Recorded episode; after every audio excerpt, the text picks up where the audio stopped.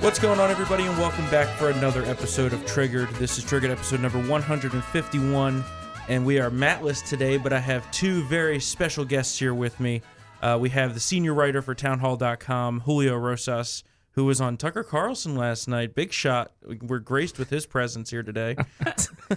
um, and we also have Gabriella Hoffman, who is a writer for The Resurgent and the host of the District of Conservation podcast, both of whom were there in Richmond yesterday on the ground for the tremendous, tremendous Second Amendment rally.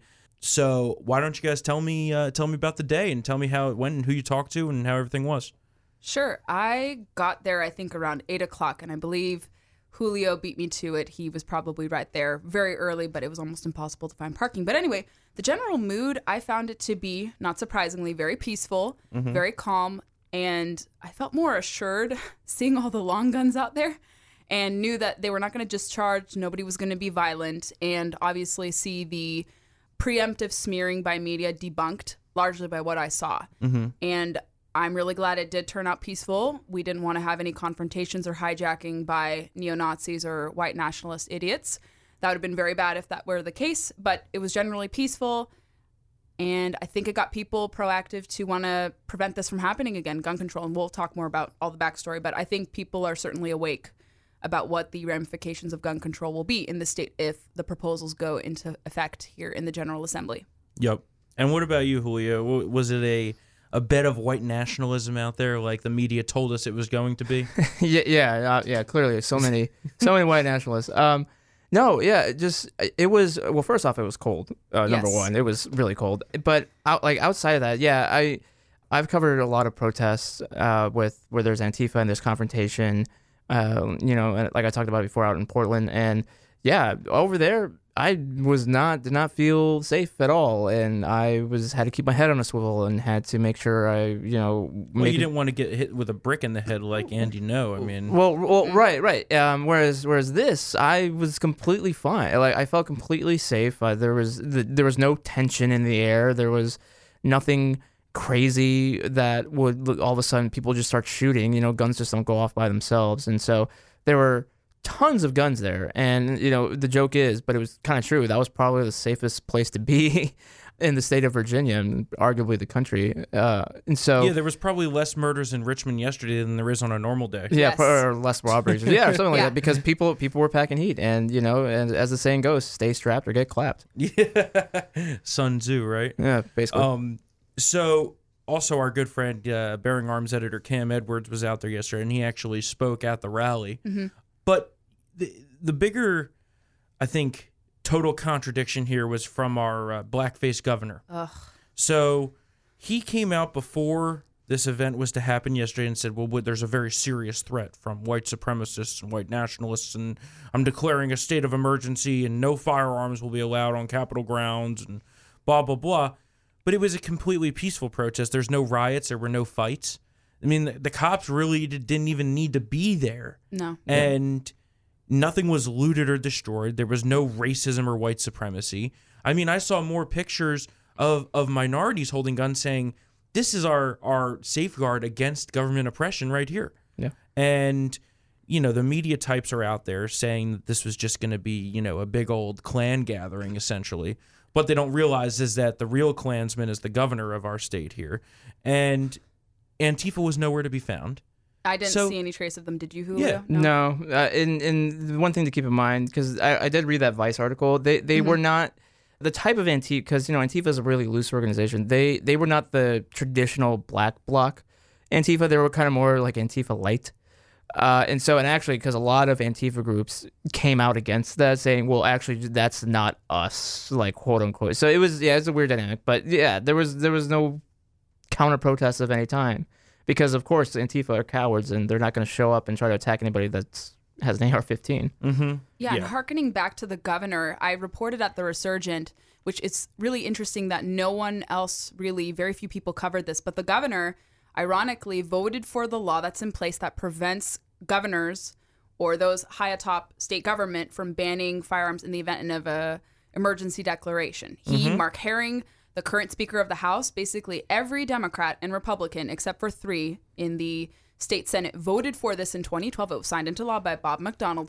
And if anything, it was the governor who was escalating tension and rhetoric, uh, not the gun owners present yesterday. Yeah. Oh yeah, absolutely. And then they tried to blame it on President Trump. Yep. Like what? The, the governor's the one that's out here saying that oh, there's going to be violence. It's like Charlottesville Part Two. They were wish casting for that. They wanted violence. and- I, I believe that. And it's important to keep in mind because one of the reasons people were saying it's white nationalists is because they were saying, "Oh, look at all these people who were, were got arrested because they were gonna cause violence." Like, yeah, great, get them arrested because Yep. then they're not gonna be there. Yeah, you mean the Canadian illegal immigrant? Yeah, like the Canadian the legal fugitive immigrant- from right, law. right. Yeah. You know, they're not sending their best. Clearly, Put a wall around Canada and us. you got We need a you northern got you got prime minister black and brown face, and then you got this guy. And Like, jeez. we need a northern wall to keep out all the Canadians. Put uh put uh what's what's the Game of Thrones character's name? I have no idea. I don't watch that show. Oh. I only watched I. like one episode. Oh, no. Especially keep out the Canadian geese. Those bastards. Hate them. They're always shitting all over my car. but they're nowhere to be found when you go hunting. That's the unfortunate. I had a bad childhood experience with the Canadian geese, so Oh, oh goose, whatever Oh, you want to call it. yeah. I'm so sorry this is happening to you. Yes, you should be. You should be. All right. So obviously, this rally renewed with a lot of signs yesterday. Yep. The blackface scandal or KKK hood. Yes. Nobody knows for sure, as Katie would say. Katie firmly believes that he is behind the KKK hood. However, no one can prove it. Although he said he was going to do a Forensics test. Yes. Which was inconclusive. facial investigation. Yes. so the signs that were out there yesterday, what were some of the best ones you saw? And what were some of the best things that people were saying about our blackface or AKA the Coon Man, Governor Northam? I saw very interesting signs. I saw two in particular that stood out to me. One was a lady had a sign, and I posted about this on Twitter that uh, women's rights are gun rights. Mm-hmm. And then there was an interesting poster, which is kind of a perspective you don't really hear, but I think with we all have uh, gay friends who own guns, Mm-hmm. and I saw someone said gun rights are gay rights, which was very interesting. It kind of shatters that whole media narrative Yep. out there. And I saw that another sign that said gun control is racist, Mm-hmm. of course, and that is very true. And, and it was evidence that uh, all those who were not white who were carrying long guns were trying to represent and showcase that this wasn't just a conservative white rally. It was a rally that represented everyone Mm-hmm. because the Second Amendment isn't just a conservative or Republican issue, it's an American issue. Well, that's I think that's where uh, Northam really has that block in his mind that it is just conservatives that own guns, but it's not. No. Especially here in Virginia, Nope. there are tons of old school Democrats that own guns, and you know, I mean, I wish, I wish that these people had been this invigorated back in November, they and, had you to. know, for the election. Otherwise, we wouldn't be in this situation. But here we are. We're fighting back against this, and one of the most interesting things is Julio. You you got the video, I believe, of the guy walking around with the flag. The Trump flag, yeah. And he, he What was sa- he saying? He said, uh, "I I am Governor Northam, and I'm in blackface today." And it was a, it was a a black guy. It was a black dude. Yeah. And, and and one of the signs that uh, one of the KKK signs with Northam's yearbook picture that I really liked was uh, the man behind the sheet wants your guns because I saw that. That that's was that's the history of gun control, right? That that's that's where it's like one of the bases for it because they wanted to keep minorities de- de-armed so they couldn't defend themselves mm-hmm. from mm-hmm. lynch mobs and the KKK. I mean, uh, Well, and- you know, they denied the p- a uh, carry permit to Martin Luther King Jr. right, mm-hmm. exactly. Speaking He- of That's MLK what Day yesterday, tweeted about, yeah. Right, exactly. Th- This is, you know, it's really surprising that more minorities don't really realize that fact that, like, look, if Donald Trump is this, you know, genocidal white supremacist, you know, dictator, wouldn't you want some guns to protect yourselves Yeah. with? He's mean, almost Stalin-esque, as the media tells us. Yeah, or Hitler. You know, Or Hitler's a Hitler- good one too. Ugh. Well, so he, you know, they say that they want only the government to have guns, but they're also the same people that hate the military and law enforcement. So it just doesn't make any sense there. You know, pick pick one or pick the other.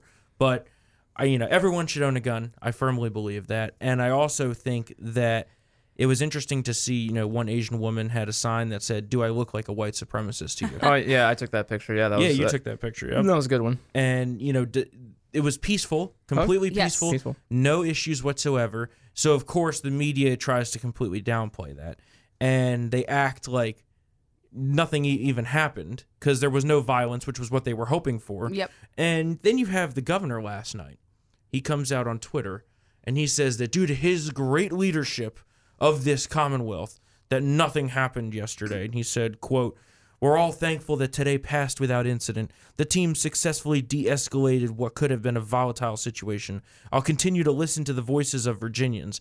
That's a lie. And we'll do everything in my power to keep our Commonwealth safe.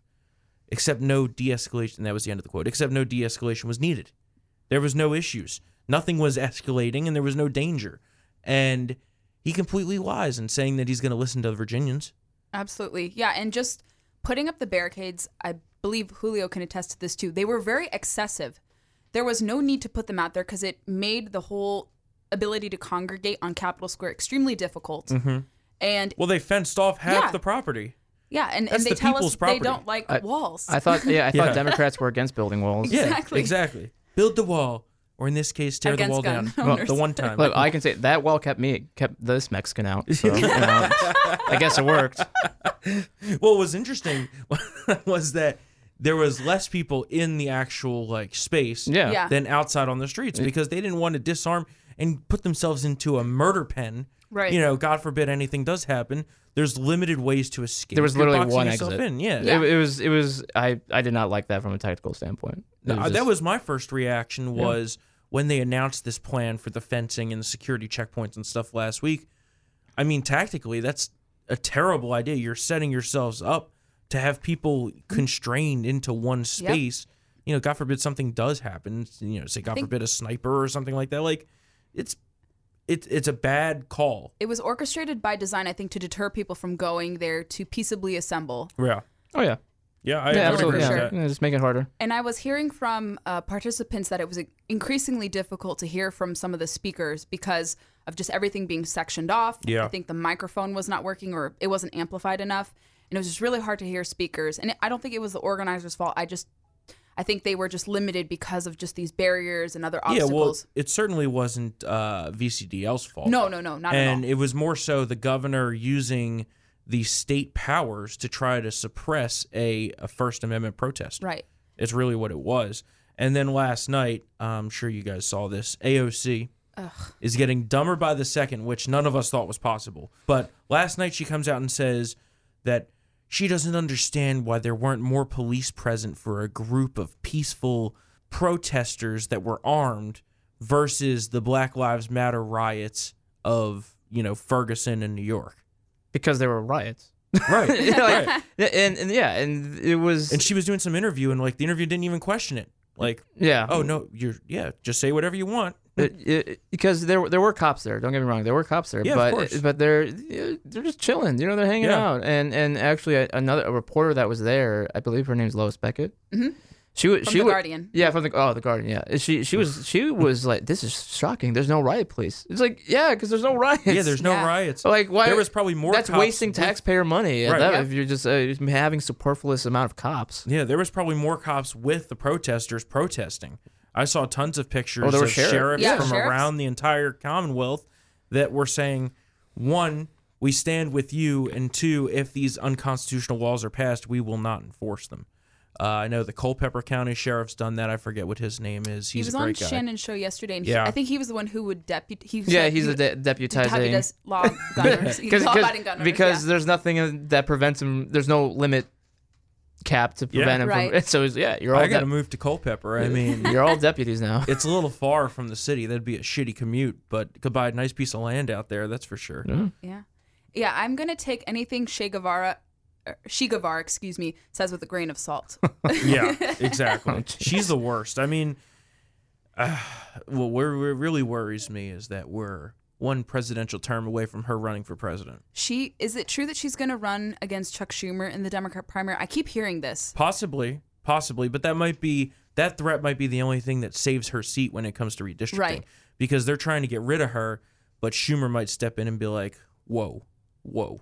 You're screwing me if you screw her. So right. Yeah. she's going to be in, and then someone else will get screwed. Maybe Hakeem Jeffries.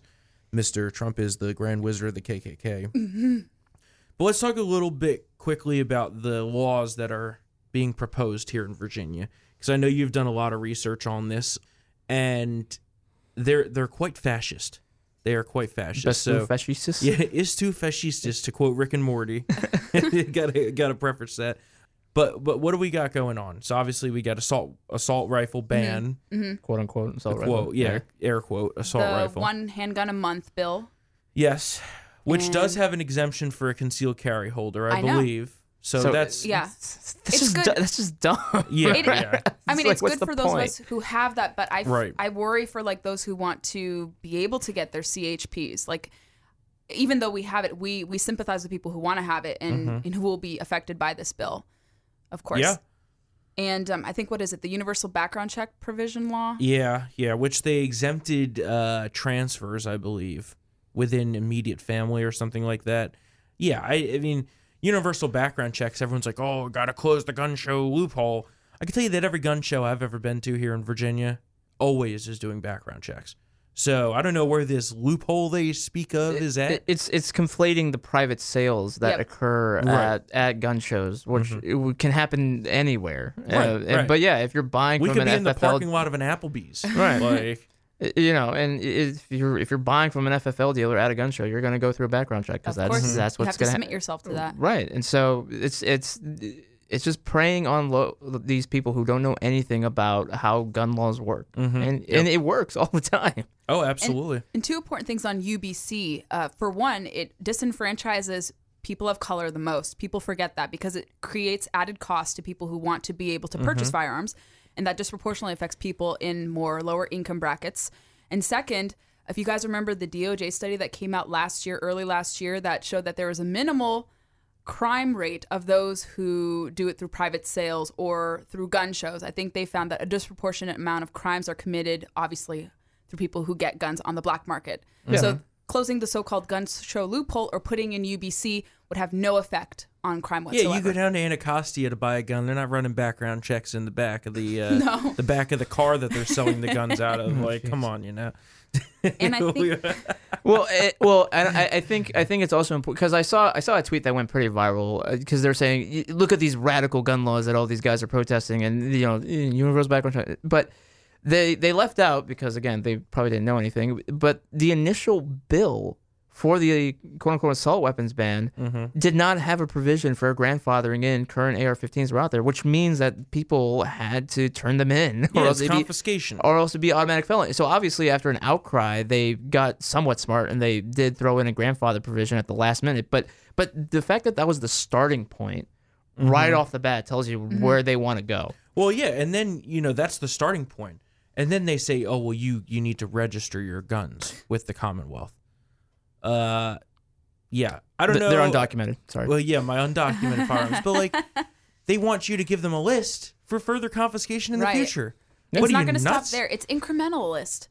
It's incremental. I mean, this is the kind of shit that they did in in Soviet, the Soviet Union, Union. where my family came Yes. from. My dad always tells me the first step to tyranny is always through gun confiscation. yeah, My relatives saw it firsthand. I don't know. I can't confirm or deny whether or not they had firearms on hand, but a lot Mm-hmm. of their neighbors, I have no doubt, had them because they had farms and their farms were confiscated.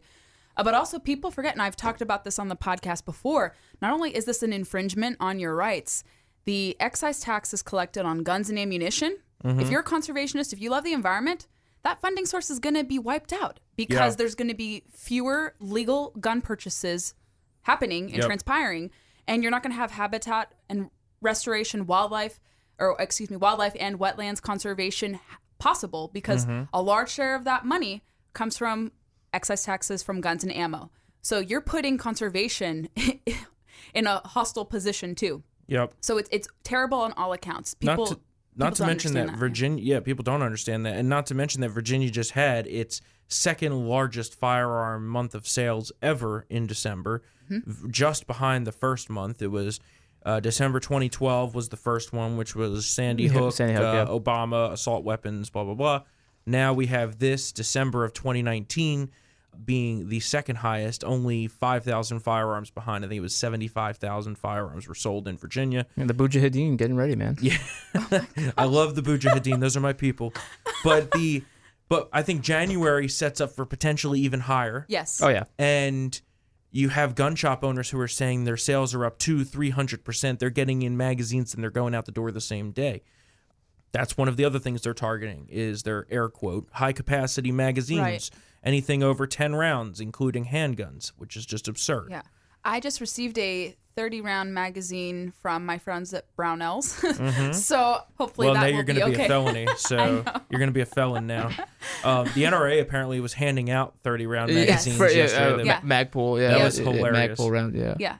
What else do we got? We got uh, ammo s- Mm-hmm. and gun taxes, more taxes. On top of what you already pay through excise Yeah. taxes included. Yep. Uh, they're banning AR accessories such as foregrips Mm-hmm. because it makes it look scary. Chainsaw bayonets. Yes, chainsaw bayonets are banned too. That's definitely happening. Also, the uh, Jabba the Jihadi attachment. That was a good one that you tweeted. Oh my gosh. Oh, that's you a- can put anything on the bottom of an AR apparently. yeah, anything. Um, Was the the red flag law, they put a table, they tabled it. it has been tabled, Tabled. and it's been passed over multiple times Yes. in the Senate. Even this year. I think I saw Yes, yesterday yes. it was. Mm-hmm. came out of committee with stripped language. Then it went to the Senate, but it's been passed over multiple times. yes. Nobody knows if it's going to be brought up or not, but if it is, that's bad. That's scary. Very scary. One positive bill I'm seeing from uh, the Virginia Shooting Sports Association, that Twitter account there, that gentleman, he said that they heard House bills to overturn the ban on weapons in churches and places of worship. I don't know if it's going to pass Mm-hmm. I given the. I It's not going to pass, that, yeah. unfortunately. But In if we had a Republican majority, diff- it, it likely In would. In fact, I believe yeah. they're trying to make it more strict Yes. on carrying in there and government buildings. They're also giving local exemptions they to firearm laws to. They, I think they to make them overturned the preemption strict. law. Yep, yeah. the preemption law, which has saved us many a times here in Northern Virginia. yes. Um, what else are they doing? They're banning hollow points, Mm-hmm. um, green tip ammunition. Basically, everything that Obama ever said he wanted to do, they're now doing here in Virginia, It sounds. which al- is the ninth most firearm loaded state in the country. It almost sounds worse than what there is in my home state of California. Yeah, It sounds more extreme. same for they're me, New proposing. Jersey. Yeah. yeah, For all of Illinois too. blue yeah. states, yeah. yeah. Illinois. We're we're all from, Blue Ter- states, ter- yeah. yeah, ter- terrible states. and we came here for the freedom. Absolutely. And yeah, that's why I don't live in D.C. or Maryland. exactly. Yeah. yep. I know. It's it's bad. It's bad. And then th- this is just one part of the liberal legislative agenda that they're trying to impart in this state. I mean, you have minimum wage laws. A Virginia have- Green New Deal. Yeah, the Green New Deal. You have anti-fracking movement. Mm-hmm. I mean, it's just bad. It's bad. Totally bad. It's oh man, I don't know what we're gonna do here in this state, but we got to keep fighting. I think people were empowered by yesterday's display, and Mm-hmm. I hope it prompts people to vote. I have no idea what the state party is going to do because if they haven't learned already with the blackface scandal and all that, Mm-hmm. it's now or never. Like, here's your opportunity, and, and not just for political gain, it's for shaping the trajectory, political trajectory of Virginia for the next decade. Yeah. And if you squander that opportunity, you're gonna all of our freedoms are gonna be assaulted and removed. Mm-hmm. That's it. It really isn't an exaggeration. They really are adamant about stripping us of our gun rights. Yep. As Obama said, don't boo, vote. Yeah. I mean, elections have consequences. We're finding that out pretty firsthand here. Uh, one of my buddies who was there in Richmond yesterday said that uh, he was with a group of people who came in from out of state, from down south, from Florida, Louisiana, North Carolina, and Georgia. And they said, quote, if we don't come show support for you today, who's going to come help us when we inevitably need it? So I thought that was pretty cool. Crowd estimates out there, I've seen anything from as low as 10, 15,000 up to 40,000. Um, I have no idea. It was it was packed. Yeah. it was se- absolutely packed. Apparently, a senior Virginia State police official said that they estimated around 35,000. So, So I think that's pretty said that. reasonable. I Okay. think I think that would be pretty Yeah. close. Yeah. And they didn't release that publicly. Of course, that was like through back channels, anonymous source, which, Sure. you know, anonymous sources can be bullshitting. But so, yeah, Virginia, total mess. We're going to keep fighting. But thank you guys for going out there and covering that yesterday. It's a vital thing to to be seen. Yeah, you my know. day off, Storm. Yeah. Your day off. No, I'm just kidding. We don't have that. We didn't have that day off. Yeah, I know We we were all didn't. working. I know. um, let's talk about some other politics stuff we got going on because obviously today is the start of the impeachment trial. Probably looking at about a week to two week trial. We don't really know the exact length as of yet. There's some curveballs to be thrown. We don't know whether there's going to be witnesses. We're going to have to wait to see if these squishes, such as Romney, Collins, and Murkowski, uh, knife us in the back as usual. But there is close to as zero of a chance as possible that President Trump gets convicted by the Senate and removed from office. So looks like we will have at least another year, if not another five years of President Trump as of yesterday. Uh, one year to the day yesterday, we'll be inaugurating the president, hopefully again for a second term. But this morning, with uh, conservative radio host Hugh Hewitt, who is a member of the Salem radio family, uh, Senator Tom Cotton said, "quote I, for one, having reviewed the materials submitted over the weekend and knowing the weakness of the House Democrats' case, don't really see the need for additional witnesses. Uh, apparently, Mitt Romney wants witnesses. That's a shock. Uh, you know, good old Mitt coming out of Utah. But he said that he doesn't think that that should be decided until after the cases are presented, which hmm. seems to be a switch in his opinion. He's trying to play both. Yeah, he's trying to play both. exactly. I mean, He's- let's be real. Well, you know, he he knows that the polls that have been taken out there on him in Utah are not so shiny right now. And he's losing a lot of Republican support for the things that he's been doing. Yeah. Obviously, Utah's a very Republican state. Yeah. It's about as Republican as it gets. And they've come around on Trump, I think, yes. uh, since Yep. since the beginning. I, I was in Utah More so for the winter. record, if not, you know, Yeah. not for the bluster or the tweets or anything like Sure. that. Yeah. I would say they're almost uniformly in support of the president's agenda. I haven't seen much deviation, and Mike Mm-hmm. Lee is pretty supportive of his agenda too. I would say so. Yeah, Romney is kind of a And the and- outlier. and the organizing resolution that was released last night, which, by the way, Democrats are saying was released in the middle of the night, it was sent at six o'clock in the evening yesterday. Well, that's basically midnight to government workers. That's true. That is true. That's like three hours past their quitting time. but the the I think the irony there is, you remember the huge law that affected every single American that they passed in the middle of the night with only one party voting for it? Uh, I think I know what you're talking about. Yeah, good old Obamacare. Yep, the law is. that was going to fix our healthcare system forever. what a joke. They they passed it in the middle of the night with no Republican votes.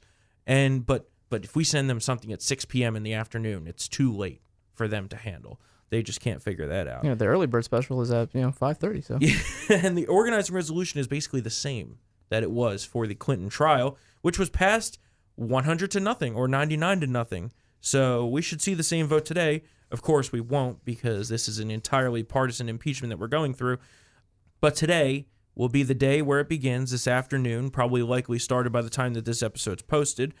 The case will be laid out for impeachment by the Democrat managers who are the, you know, the the heavy hitters, the best of. You got Shifty Adam Schiff, uh, Jerry the Hutt Nadler. You've got uh, who else? Oh, Hakeem Hakeem Jeffries, Jeffries. the one who called Trump the Grand Wizard of Val the KKK. Demings. Val Yes. Demings. Yep. Yeah, I had to look up who that was. Um, Former cop, believe yeah, it or not. Yeah. Yeah, she left her gun in a car and it got stolen when she was like sheriff. I remember that. That's Yeah. Oh. a story that came up when I looked up her name. I Yep. like, yep. Yikes. we really entrust the best people to lead the Congress. It's it's pretty shocking. What I don't what I don't get is that if you're looking for credibility, right? You're looking for people to believe it's not a partisan witch hunt. Why would you put Schiff and Nadler out in front? Because Orange Man bad. Yes, but I I, I just think that's a strategic It's blunder. impractical from a PR standpoint. Right. I would not do that if I wanted to be effective in so-called impeaching the president. But no, Mm-hmm. it, it goes it feeds into the hands their hands and, and it really is just a partisan display. Yeah, I mean they don't care. I mean they were handing out pens with, Yeah. with the Yeah, resolution. I mean, smiling, taking pictures, somber, so yeah, somber. so somber. Yeah, but we've uh, we've got our own team of all stars that are going to take on these people, including Ken Starr, Alan Dershowitz, which really set the left off. By the way, mm-hmm. Dershowitz, oh my God, they can't stand it, and he's not even a Republican. No, Far He, from it. yeah, he he's going out there to make the case that this is constitutionally wrong, and that's going to be really interesting to see. Uh, we've also got some GOP House members that are taking part in the president's legal defense team. Representative Jim Jordan of Ohio, John Ratcliffe of Texas, Mike Johnson of Louisiana, Mark Meadows of North Carolina, Debbie Lesko, Lee Zeldin, Elise Stefanik of New York, and Doug Collins of Georgia, who are all great American patriots and have played a key, key role in the impeachment thus far. Um, hopefully, they're going to be amazing out there, and we'll see what happens. Like, I don't, I don't know what to expect from this, right? Because we don't, we don't have a historical landmark for at least people our age to understand We what were happened. really young when the first impeachment trial took place, so it's And when, a when, when, when was that? 90s, 90s. Eight? No, I was like seven. Ninety- I was 97, I- 98. I, was like two. It was after Yeah. the re-election, so yeah, I was yeah just. A You were toddler. like two. I, I was, was two. like four. I was like five or You were- six. yeah, yeah. So Yeah, we were or all like seven. b- I pre, don't know. you know, pre middle school, uh, not really remembering anything. So it's going to be interesting to see. I'm hoping there's some sparks that fly, um, or it could just be totally, completely boring. I don't know. It's going to be interesting, at least covering it from a you know conservative journalism standpoint too. Right. It'll be interesting to I see think what happens. Mitch McConnell will execute it beautifully. Cocaine Mitch. Yes.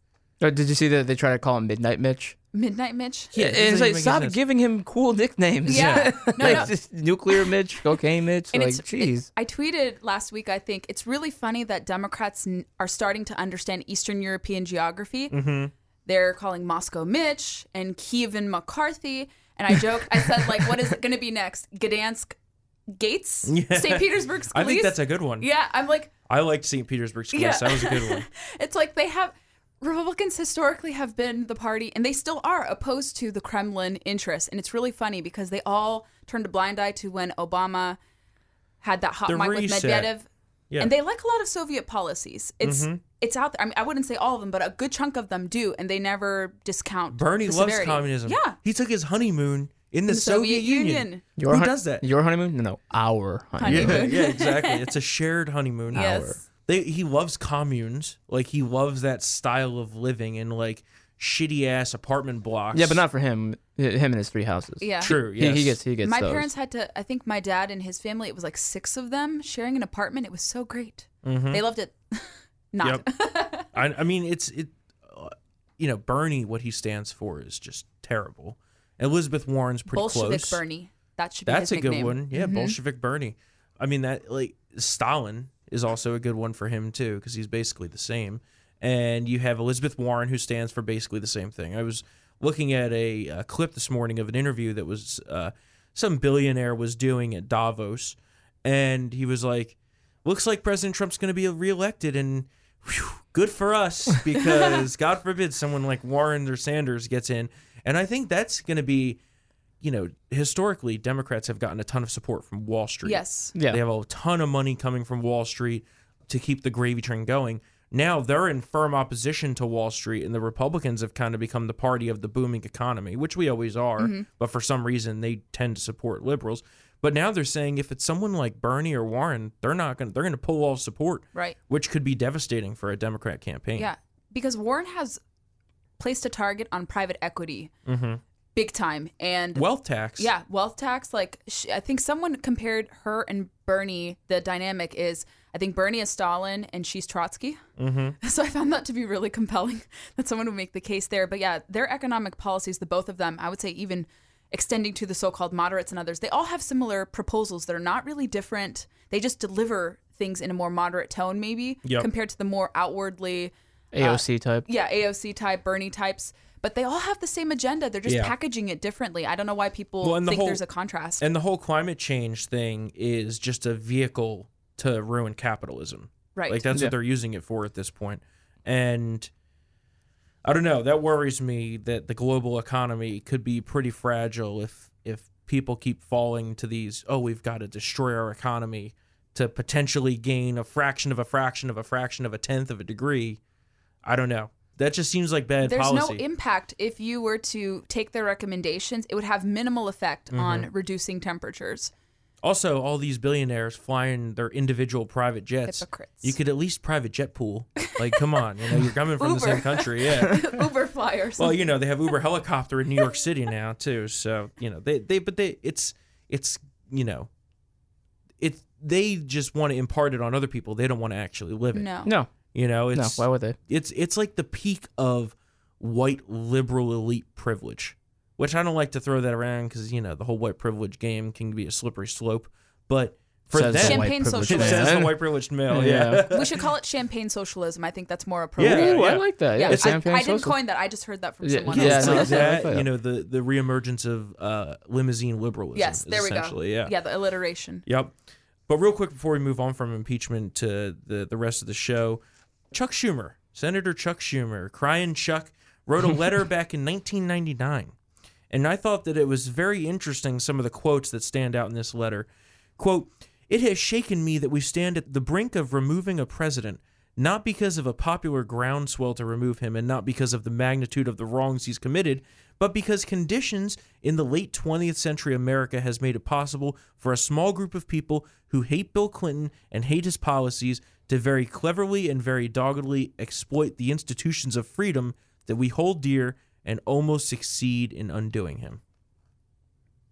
Well, if that just doesn't sum up the whole thing, like That that's exactly what they're trying to do to President Trump. He said, quote, what is so profoundly disturbing is not that this small group of Clinton haters hatched this plan. It's that this group, or any group equally dogmatic and cunning, came so close to succeeding.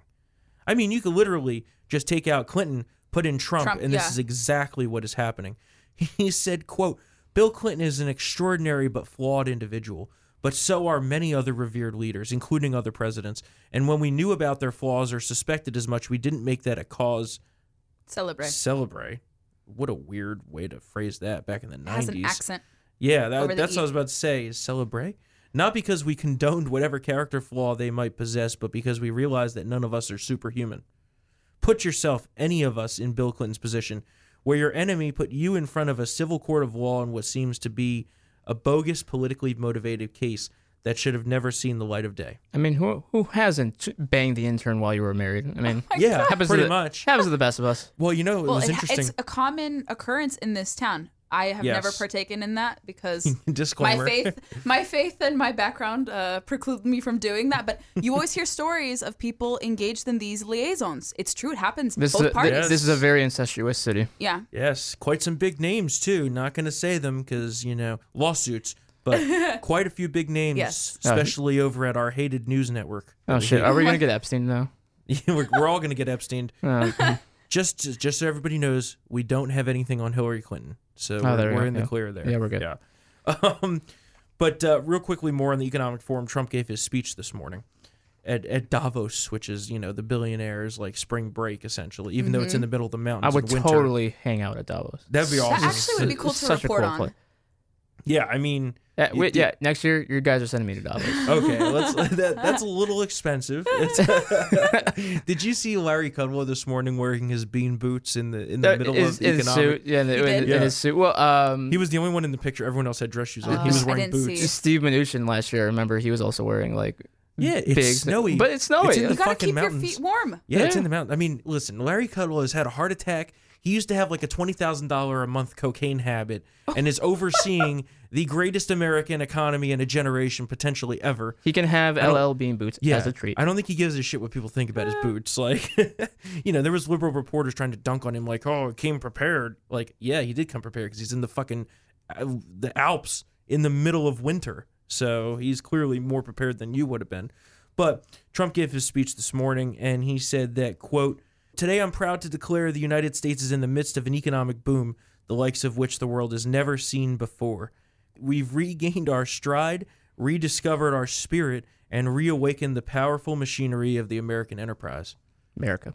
So American. I mean, and that's another thing, like why President Trump, I think, can gain some support from people that traditionally wouldn't be so in favor of him. Right. Is because he's such a cheerleader for America. Yep. You know, he'll just randomly tweet at any given hour of the day in all caps, USA, USA. I'm like, you know, nobody's done that in the past. And who knows, maybe he was just on the toilet at the time. Oh but that's my number one theory is that his prime tweeting time is every morning when he's taking care of some business. Oh so Gosh, I think he tweets like in the wee early hours and then the late night hours, right? I think. Yeah, then he his social it, yeah. media manager Yeah, does boomer like- hours. Yeah. yeah, yeah. I mean, the guy doesn't sleep either. I don't That's understand crazy. it, but old people tend not to sleep.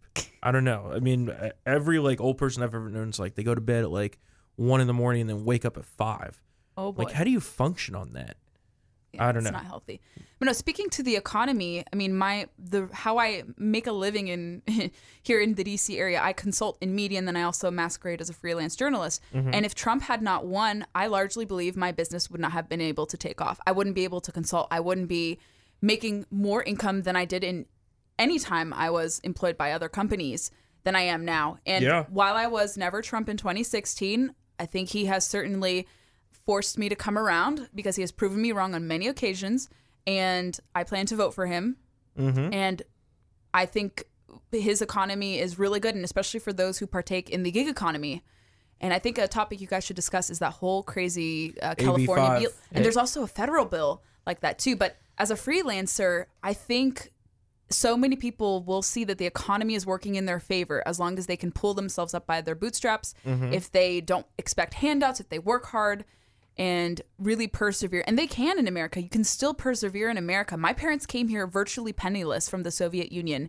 and they've done pretty well for themselves, and they've given myself and my sister a really good life here. And I think every other person who's come here can also say the same, or if they're uh, first generation too, they can also speak to that as well. But the economy is doing really well, and anyone wishing for it to tank leading up to the election is really sinister. Well, yeah, I mean that's the, that's what the Democrats are doing, and AB five, what you mentioned, is very bad. It's basically essentially making freelancing somewhat illegal Yep.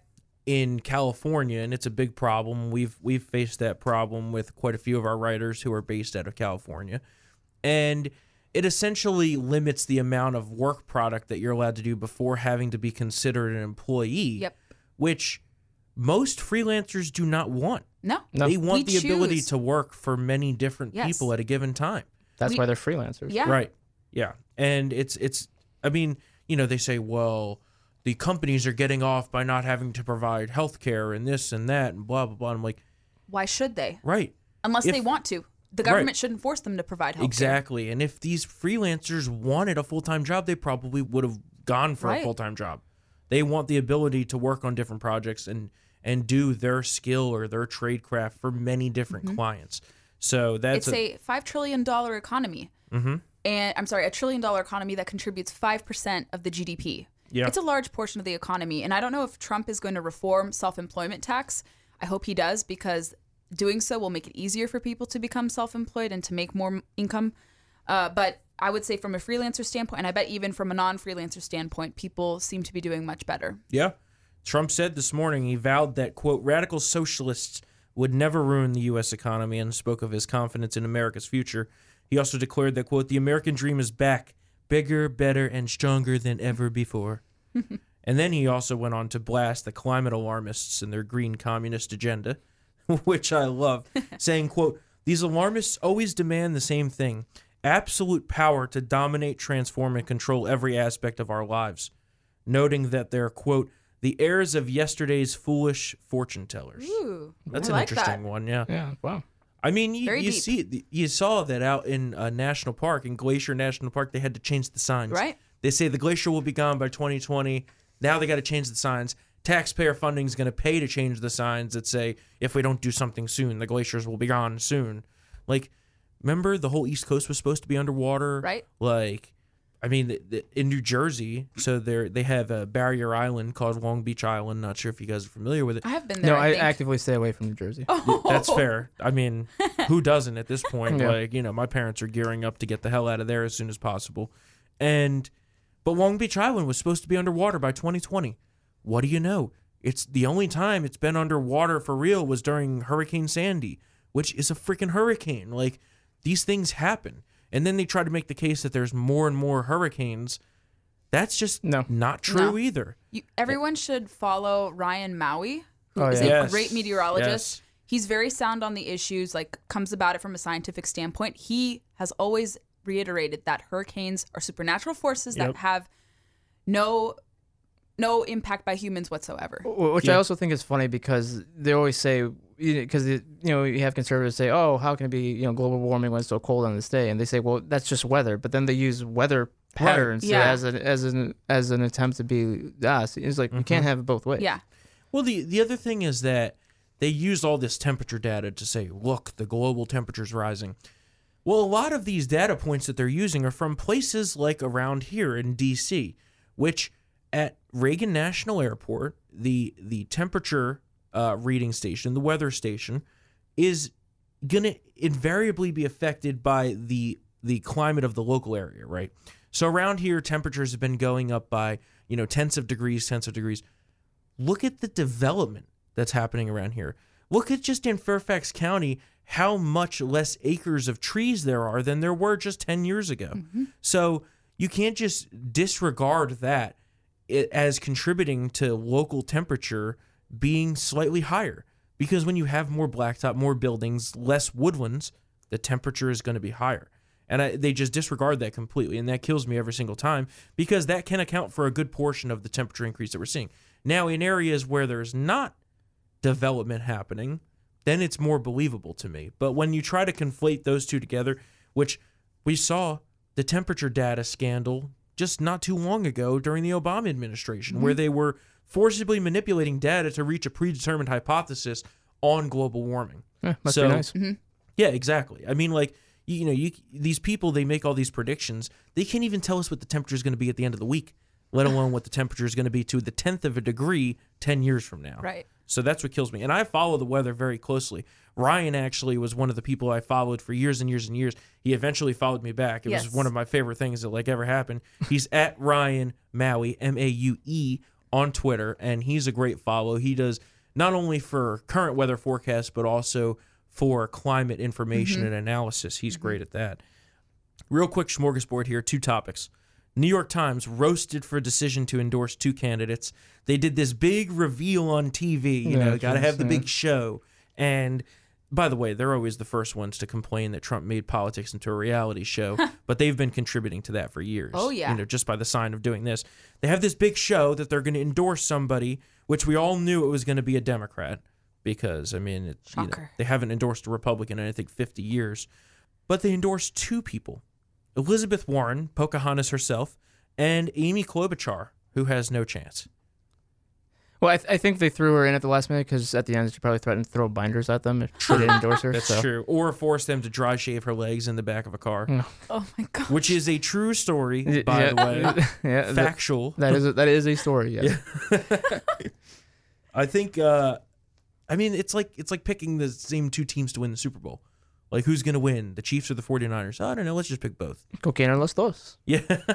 That- I mean, at the end of the day, they are hedging their bet here by trying not to look like they're all in for Elizabeth Warren, even though we know they're all in for Elizabeth Warren. But also, it makes a endorsement or the merits behind an endorsement kind of irrelevant. Like Yeah. endorsements used to mean things, and now you have them endorsing two people. They might as well endorse three people. Mm-hmm. 12, 10, More who interesting knows? that they Your didn't endorsement? endorse No, no, no. Our endorsement. Endorsement, yeah. the communist New York Times. I mean, they did have their Red Century column after all, and they had Walter Yeah, Duranty. That's true. It's true. I mean, I I don't know. I think the bigger story here that they did endorse too, but the bigger story is that they didn't endorse Biden, No. who is the former vice president and should be the heir apparent to the Democrat nomination. Yeah, that's, But they passed him over. he probably went to the mean- Washington Post by accident. and Like, I'm here for the endorsement. Yeah. they told me I was going to be endorsed. Where's it at? He he. I mean, Look fat. Didn't his you know, clip look fat. for the for that show that they had uh, for the New York Times uh, program on FX? Didn't that get more traction than the endorsement itself? If I'm understanding it Yeah, correctly, the yeah. Mm-hmm. clip of him like taking the selfie with the lady in the elevator. Yeah. Oh yeah. Yeah. That was viewed like six million times, Yeah. and the other thing was viewed like two million Yeah. times. And I don't know. I think that that whole race is very interesting. Like, what? Where do you think we're going on Milk that side of things? candidates. I mean, you're you're right. Like it should be Biden, but Biden is. He, I mean, I, he's just getting slacked, yeah. and mm-hmm. just from from both left and right, and and it really shows because I remember I, I remember when looking on Twitter and everyone was loving over Biden the Biden memes between him and Obama, like oh this is gonna be. And and then now he comes like, all right, guys, where's all the love? You know, I'm running now, and now like a lot of them hate him, Yeah. and, and it shows that just how far left the, that party is moving Right. um, because he's not, you know, at all on board with you know AOC and, and Bernie and, and those types of policies. Uh, maybe maybe well, you his- remember she said that he shouldn't even be in the same party as me. right, right. She she views him as being center right, which is we're lo- Laughable. which is like we're looking at each other. We're like, where? well, compared to his, well, he has newfound positions now because he has to go more left to fit with today's Democrat Party. But his former positions actually were, compared to what it is today on the left, fairly conservative. right. As as is honestly Barack Obama compared to what this party's become over the last few years. Right. I mean, first term Obama wasn't even for gay marriage. Yeah. Right. So, Yeah. you know, things have changed a lot and the left always likes to say, "Oh, the right got crazy." Well, the right kind of just stayed where they were. And We just have a guy who tweets a lot now. Yeah. we have a, you know, a more populist, aggressive populist. Who And- actually implements conservative policy items, unlike some other ones Oh, in yeah. recent memory. I mean, y- the argument is that he's the best conservative president that we've had since Reagan. And I don't, I don't know how you could disagree with it at this point. Like, yeah, maybe he does some things that don't necessarily jive with the former, you know, completely free market pro-immigration standpoint of the establishment Republican Party, But, but, they weren't even for free markets either.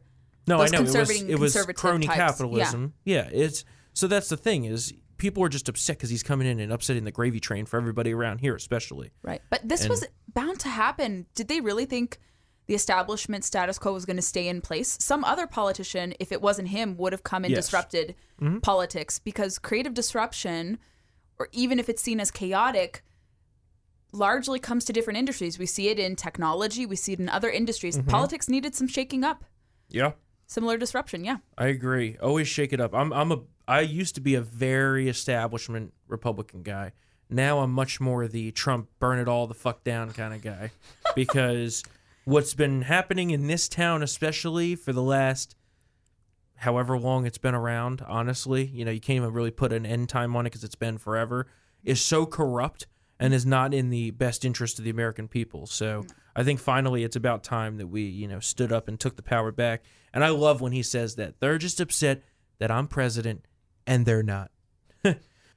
so, real quick, predictions on the Iowa caucus and who ends up being the nominee.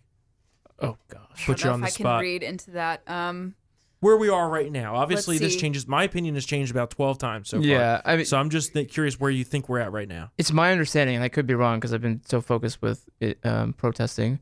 Uh, but is, hasn't Buttigieg actually done pretty well in Iowa? So Buttigieg is Yeah. polling well in Iowa. They're all very, very close. They're Yeah. all within like the 15 to 25 percent range, the Yeah. top 4 So someone's going to take it at the end I, of the day. Because that, that's the thing, right? Because I think Buttigieg is, is good, but then he does he doesn't have the, the he doesn't have minority support, Correct. Which is good, which would which will kill him later on, like in Mm-hmm. South Carolina and in other places. But in places like Iowa, and New Hampshire, where you know it's, all a- whites. it's- it's- right? You know the, the the the the ground matches the people. uh-huh. um, for the most part. But yeah, so I think I think he'll if because yeah he'll do well in those early states, but then as we get yeah, as more diverse later on, I think I think he he won't have that. So Mm-hmm. in terms of like Iowa, I think I'm gonna put him Mm-hmm. Buttigieg as, as winning. I could be completely wrong. Um, No, that's. I think that's a fair shot. I mean, Ted I'm Cruz thinking won Iowa last time. So. yeah, Ted Cruz. yeah. So it's I I, Did Bernie win Iowa or did Hillary win Iowa? I think.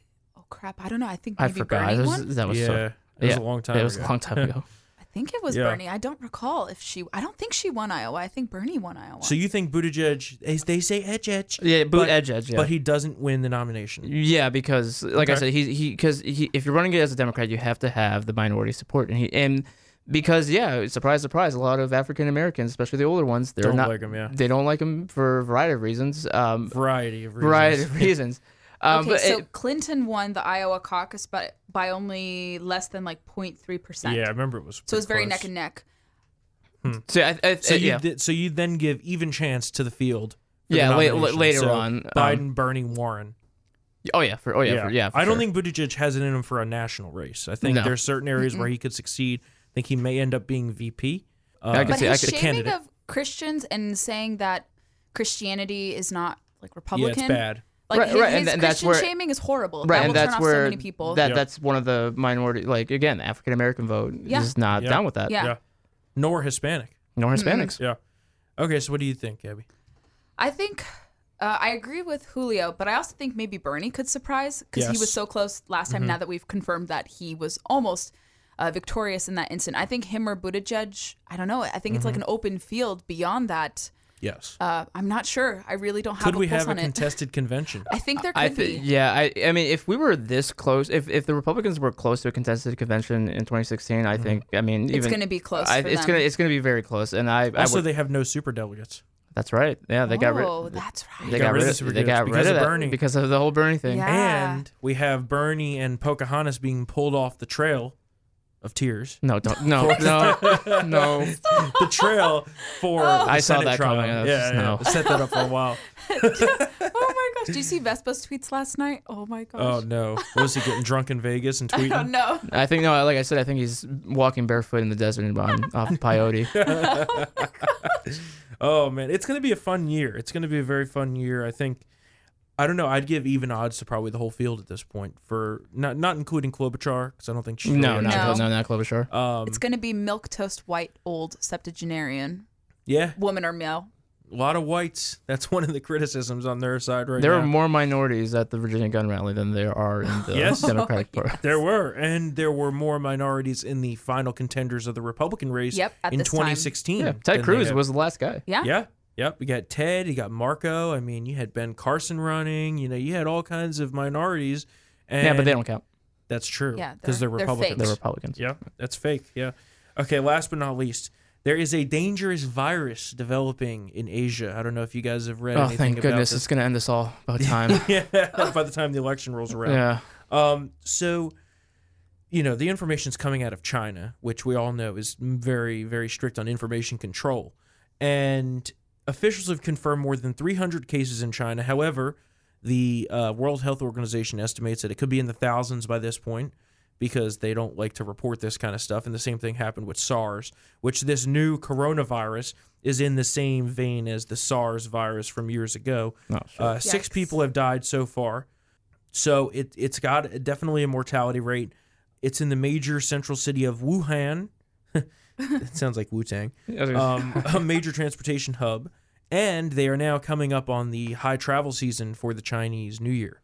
So, where everybody's traveling all around the country. So, they're very concerned about a major outbreak. It's also popped up in some other Asian countries from traveling from China.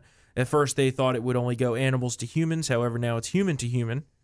And uh, yes, so we could be on the precipice of a major global outbreak. They're now checking at U.S. airports using thermal cameras for Wow. fevers of people entering the country from Asia. How f- quickly do you think, uh, this is the question I wanted to pose for you, it's very hypothetical. How quickly do you think civilization would collapse if some sort of major virus ravaged us? You know, like the movies make it out to be. Sure. Right. Um, you know, I, I think, it, I mean, depending on how severe it is, but, uh, you know, I think it would be okay for, I mean, a week at most. Like, if we're talking Yeah. like, if we're talking like major, Mm-hmm. then yeah, uh, probably like three days. Yeah, because this because because like like, like what, what's what's the what's the what's the average like grocery store stock like like two days or Tops. like two yeah, right. So as soon as as soon as the grocery stores go, then that's when people start to heck, for one inch of snow, that's when Yeah. they empty out the grocery stores in right this area yeah in yeah here yeah in this area yeah when they're wimps till Mhm. winter. And that's when you pick up your gun and you go in there and you loot the shit Oh out of that store. Don't encourage that. Not encouraging it, but if that happens, I can tell you. Stay That's what I'm strapped or get clapped. Yeah, exactly. Stay strapped or get clapped. Keep those sick people away. Get yourself some masks. You always got to have a go bag. Yeah. I've turned into such a prepper over the last year. No, you never uh, know. Yeah, good for you. True. You never know. Keep cash on hand. Mm-hmm. The first thing to go would be the entire financial system. ATMs would run out of cash. What if the credit card processing companies go down? Like, you know, you got to be prepared for these things. Just saying. But if they're saying it originates from a seafood market, maybe that would be a compelling thing to boost our domestic availability of seafood. Like, why are we importing Yeah. We shouldn't be elsewhere? bringing in Asian we should we should be easy. We, we should be eating Alaskan seafood or New England seafood more. So I know it's expensive, but I think people will be willing to pay more and support jobs Mm-hmm. and not get sick from consuming that type of seafood. So maybe if this is a very serious coronavirus that could potentially come to the United States, perhaps to take necessary precautions, we limit what we're importing from abroad and kind of boost our domestic seafood market. Mm-hmm. I thought the coronavirus was a nickname for the hangover you get for drinking Oh, no, such ter- terrible beer. That's true. I can say that as a Mexican. That's Cor- true. Corona Listen, is I enjoy terrible. Corona from time to time. Corona Corona's not lime? bad. Yeah, I'm not a big beer guy. So Yeah, I know you're you're you're a wine Liquor. guy. ooh. Well, no, wine and liquor. Wine and liquor. liquor, yeah, bourbon. Damn more Italian. specifically. Unless I'm really drinking heavy, then I stick with clear liquor. Less, Ah. hang- Oh, less gosh. hangover. Yeah, a little vodka. You know, You have to try Devil's Backbone Brewery. It's really good. is it? Oh, I've heard of that. I like the Russian vodka, Stoli. Yeah, not good. Lithuanian Communist. beer is much better. Yeah. Švyturys, if you guys ever want like really good European beer, I know where to get you some. All right. From. All right. It's really we'll, good. We'll try that. Yeah. We'll try that. All right. Well, thanks so much for joining me today, guys. Really appreciate it. Of course, Julio and Gabriella. You're welcome. Of course, stay strapped or get clapped, as Julio and Sun Tzu both said. Of course, follow us on Twitter at triggeredthm. What are your guys' Twitter handles? Gabby underscore Hoffman. And Julio underscore Rosas eleven. 11. Eleven, yeah. Yeah, too bad you can't have that other one. You couldn't get your handle? I can't. oh, There, no, because the, there's there's a dormant account that has There's it. like a ah. Mexican politician who has it, no, no, no, no, no, no, no. or That's South American. no, it's Peruvian. Per- Peruvian. Peruvian, but he ah. doesn't have it. He doesn't have it either because, like I said, Oh, it's just dormant. at- yeah, the at Julio Rosas is dormant. and So I'm Hold I'm, on, but there's a new Twitter policy that said anyone with an Yeah, inactive account. I'm waiting. He's Yeah. waiting. I'm for wait- I'm waiting for that. petition to He's- get that. Yeah, He's but- like waiting to put in that petition. Yeah, I'm, wait, I'm waiting. I'm waiting for it. All I right, got my guys. eye. Thanks for listening. Of course, triggeredpodcast.com. Or if you want the uncensored version of Triggered, go to townhall.com slash subscribe. Buy one of the VIP packages with the promo code Triggered, and then you will get the uncensored version of Triggered. Course, you can email us if you can't figure out where to find that in the VIP section, triggered at townhall.com. We'll see you guys on Thursday for another episode of Triggered. Matt will be back from SHOT Show in Vegas. I'm sure he'll have some interesting things to say, and we'll be closely following the impeachment trial that is occurring up on Capitol Hill. It's going to be a hell of a week. Yeah, man. I know. So anxious. We got to get out of here. We'll catch you guys on Thursday. Thanks a lot for tuning in.